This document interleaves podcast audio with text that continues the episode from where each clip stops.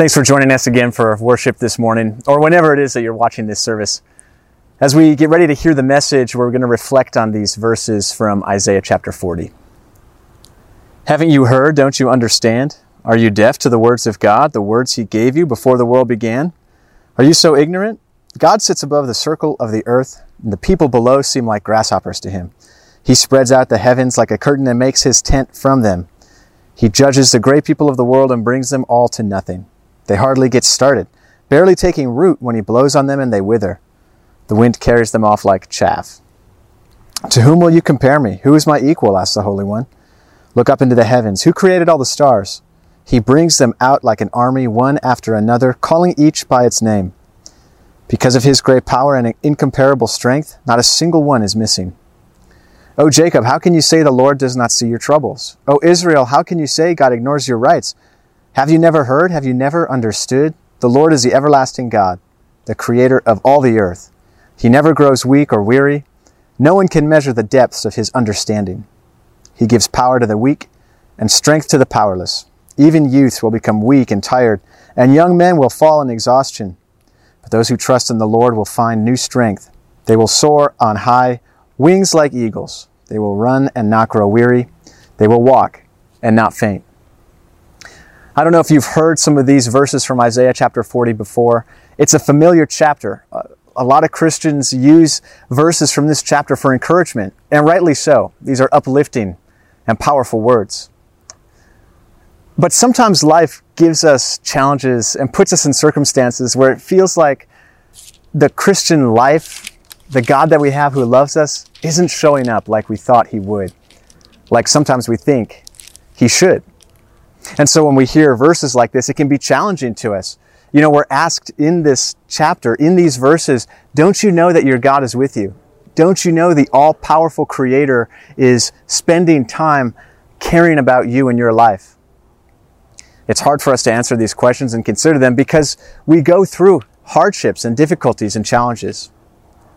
I want to reflect on one of those that happened for me recently with you today just last week, two weeks ago, actually, my mom gave me a call.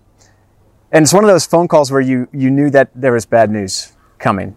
And I could sense it in her voice. And she said, You know, how are you today? I said, I'm doing fine. I'm at work. She said, I don't think you've heard this yet, but, you know, your great Aunt Margene passed away last night. And it was, it was shocking. It was tragic. I could hear the pain in her voice as she was telling me that her aunt had just died the question of where is God right now just seemed to be in my mind as I considered the fact that my great uncle Tom now is alone in life, that my grandparents, uh, this is my grandma's sister, they were best friends for their whole lives. And now she was gone. And they were having to face that void in their hearts together. It was challenging, it was difficult, it was hurt. It was hurting the family, it hurt me to think about this because this was someone who is so special and close. She was there at my high school graduation. And I know it's, it's a little funny. It's like, you know, who is that close to their great aunt? Well, in my family, it just was a special relationship. And for her to be gone out of nowhere, it was just really shocking. It made me question God, how could you do something like this right now? How could you do this to my Uncle Tom, who is a devoted, faithful husband, who has a lot of life left? And yet the question still remains. Loss isn't something that only I experience, but probably is something that you are going through even right now. And those questions stay in our hearts and minds as we just cry out to God, how, how could you be doing this to us? Don't you know what this is doing to me? Don't you know what this is like?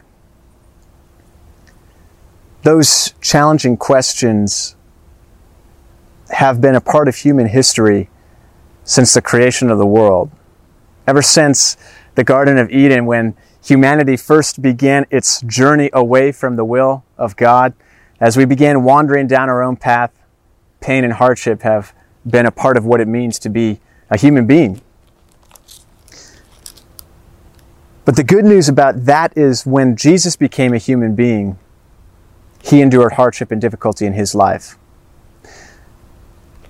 Isaiah talks about Jesus throughout his book in the Old Testament.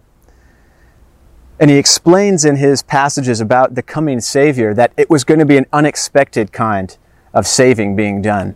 He wasn't going to come with an army behind him to conquer the ruling party. He was going to come in humility. He wasn't going to be popular and accepted by everyone. In fact, he was going to be rejected. And even though Jesus was coming as the Savior who was talked about throughout the prophets, throughout the time of the kings of Israel, the whole Jewish community and people group knew that a Messiah was coming, and when he finally showed up, he wasn't recognized. He was cast out. He was even put to death. And throughout his life, the difficulties that Jesus faced had him asking that same question, even as he hung on the cross God, where are you? Why are you turning your back on me? And I say this because I want you to know that Jesus truly knows what you're going through.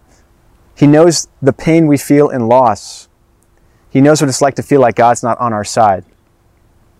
But the thing that sets Jesus apart is that when he died on the cross and God turned his back on him, it was so that he wouldn't turn his back on you and me. God promises, as we heard in Isaiah, that he gives power to the weak and strength to the powerless. And though young men, you know, youthful people will grow tired and weary, and even though people that we trust in will fail, his promises are everlasting. He's the creator of the universe and he's here to be with you and me after Jesus died, three days later, he rose back from the dead. It was a fulfillment of the promise God had made that his son, first of all, would be put to death, and secondly, will be brought back to life. The fulfillment of that promise of being brought back to life solidifies the promise that we have that Christ is with us throughout all the things that we face in life. I want to bring you back to the story about my aunt before we close out today as I was watching the funeral service, as so many of us have to live stream important events like that, my grandma was giving the eulogy. This is her sister we're talking about. And she reflected on the, the last moments of my Aunt Margene's life. As they were in the hospital and my uncle, my great uncle was standing over the bed, she looked him in the eye with a, a look of complete serenity and said, I'll see you on the other side. It wasn't the fear of death that was overwhelming her. It wasn't the, the stress or the worry about what was going to happen to the family at her absence. It was the peace of God's presence that guided her through those closing moments of her life. The peace of God's presence. God's presence is what I want you to hear about in this message today. The peace of God's presence. It guided my aunt in her last moments. And not only did it carry her, the verses say they will soar high on wings like eagles, they will run and not grow weary. She was trusting in the Lord, and He lifted her up in His hands and brought her to her eternal resting place in heaven alongside Him. But the peace of His presence is not something that we only experience in our closing moments. The peace of His presence is something that is with us every day of our lives. So the peace of God's presence was with my uncle in that moment, with my grandparents, with my whole family as we grieve the loss of somebody that is so close to our hearts. And the peace of God's presence is with you too. Whatever the difficulties in life that you're facing, God doesn't promise that they're going to disappear. He doesn't promise that the bad days will stop happening. And in fact, we read throughout the Bible about the faithful people facing challenges day in and day out. But they rely on the trust that God is with them. And so as you face challenges, as you ask the question, Where are you, God? know that He is right there alongside you. He has been through troubles and He continues to be with us through all of them. And when the time comes that we are called home, and we're welcomed into the arms of our loving Father, we can look Him in the eyes and thank and praise Him for His presence in the troubles of our earthly life and look forward to the eternity of life with Him. All this I say, proclaim and encourage you in Jesus' name. Amen.